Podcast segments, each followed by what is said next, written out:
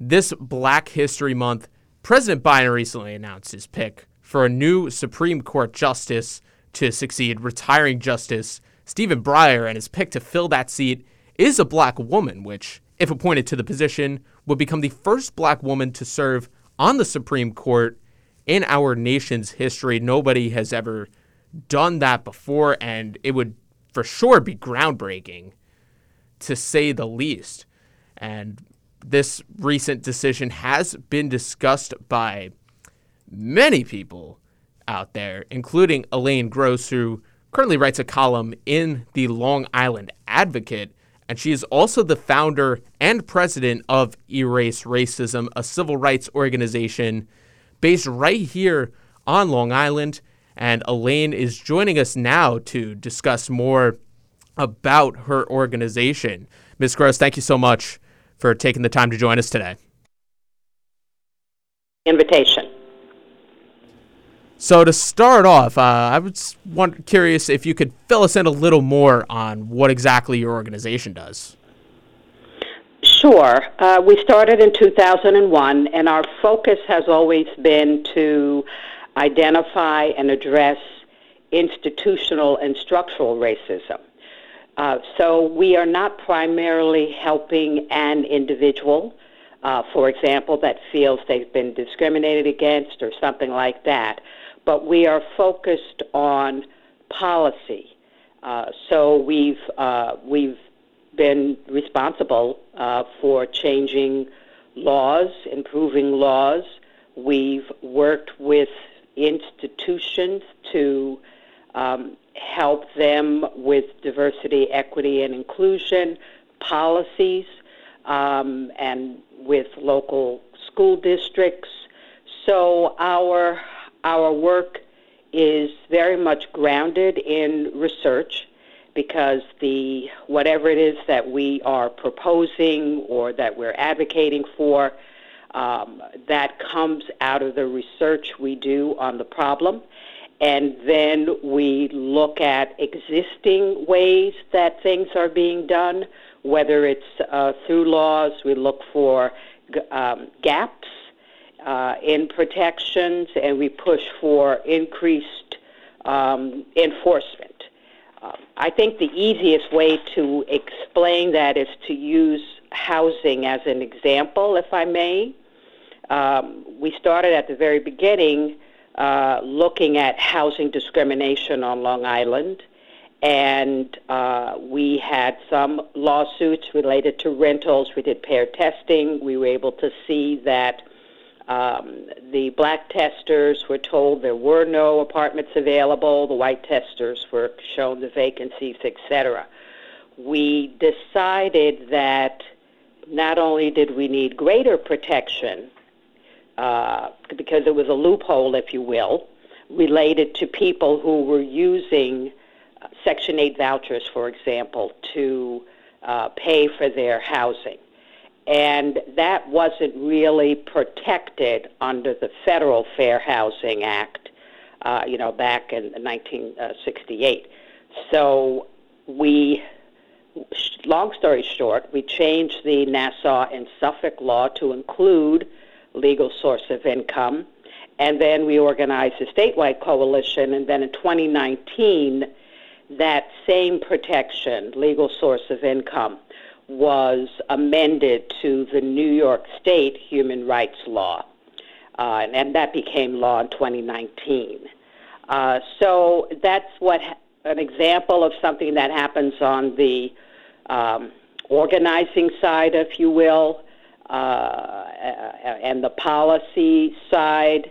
Uh, in a similar way, we uh, suggested to Newsday's uh, publisher, Mr. Dolan, uh, when they inquired about our lawsuits that they use paired testing and an investigation, which they did.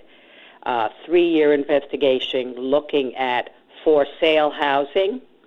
And they found what everybody has found across the country. So this is this is not a unique situation, but we are particularly bad here uh, because Long Island is the 10th most racially segregated metro region uh, when looking at black white segregation. So that fact and Newsday's investigation really spurred uh, three committees from the New York State Senate.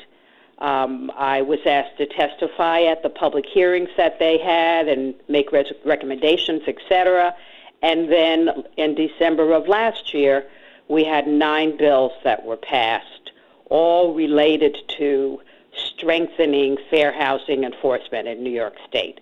So let me stop there. That's just kind of on the housing side to give people an idea of what we do. Yeah, so I remember reading about this um, investigation regarding like the redlining situation in New York, and it was honestly shocking. Um, I do want to ask you if, you know, since it's February, aka Black History Month, I was wondering if there's anything that uh, your organization had planned to either celebrate Black History Month or, um, you know, educate Long Islanders or help the Black or BIPOC community, um, either in the future or anything that you've already done to celebrate the month? Mm-hmm. Well, to, to celebrate the month, what we have usually done is we try to be as available as possible for um, programs that people are holding. Um, you know, I'm speaking this evening um, at a program. I think every day there is something that we're doing to try to help educate people, um, and which is sort of what we do all the time, but we do it much more during Black History Month. And then uh, the other thing that we decided to do this year is to really help people make the connection between black history is American history, and there are many efforts afoot to basically say we don't have, a, you know, there is no such thing as structural racism. We don't even have a racism problem here. Um, and consequently, we don't need to do things to address that problem. And so, if there's anything that I would pull out, uh, is to, that we are doubling down on yes, there are things you need to do, and this is one of them. Um, I, I, spent two days uh, up in Albany uh, this week uh, related to something called accessory dwelling units. And um, I don't know if your listeners have heard what that is, but basically we're talking about, um, uh, you know, relatively small um, apartments, rentals that can be added on to an existing home, or it can be uh, on on the property of an existing home, a standalone uh, small house. Uh, it can be a um, uh, over the garage or, or basement or attic kind of apartment. And the reason why we're talking about this is uh, in the governor's budget this year, there was an inclusion of saying that accessory dwelling units should be allowed to be built uh, on any existing um, single family uh, zoning property uh, where there is a, a home already, you should be able to get a permit to either make the changes to your your home that would allow you to have a legal rental unit, or you could construct a uh, sometimes they call them what do they call them? T- tiny houses or you know small small home. And um, there has been a lot of pushback from municipal leaders um, we know that there are a lot of just ordinary residents that are in favor of this uh, people have been signing petitions, organizations have been uh, talking about why it's good for their constituency, et cetera. And yesterday there was a press conference uh, with uh, up in uh, Albany um, on this topic. One of the reasons why we are so interested in it, in addition to the fact that it's good for homeowners, because people need the existing, uh, the uh, additional revenue, uh, and certainly including uh, African American people who own homes and may be struggling to, to keep their home, the additional revenue can really make a difference. And um, we have a severe affordable housing problem on Long Island. Um, we have um, so many people who are uh, unable, number one, to find housing because of that discrimination. I'm going to address that in a second here. And also, they're just unable to afford housing. And uh, so these units uh, could boost the number of, of units available, and they would be much more affordable than having to buy a huge house and uh, or even rent a huge house.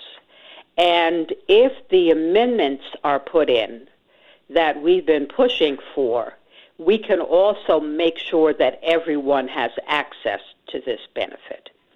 Uh, so, what I mean by that is if the apartments have to be made publicly known to a broad uh, area, to the region, um, rather than having it only be rented by word of mouth or something like that, um, then black people would be able to gain access to that resource.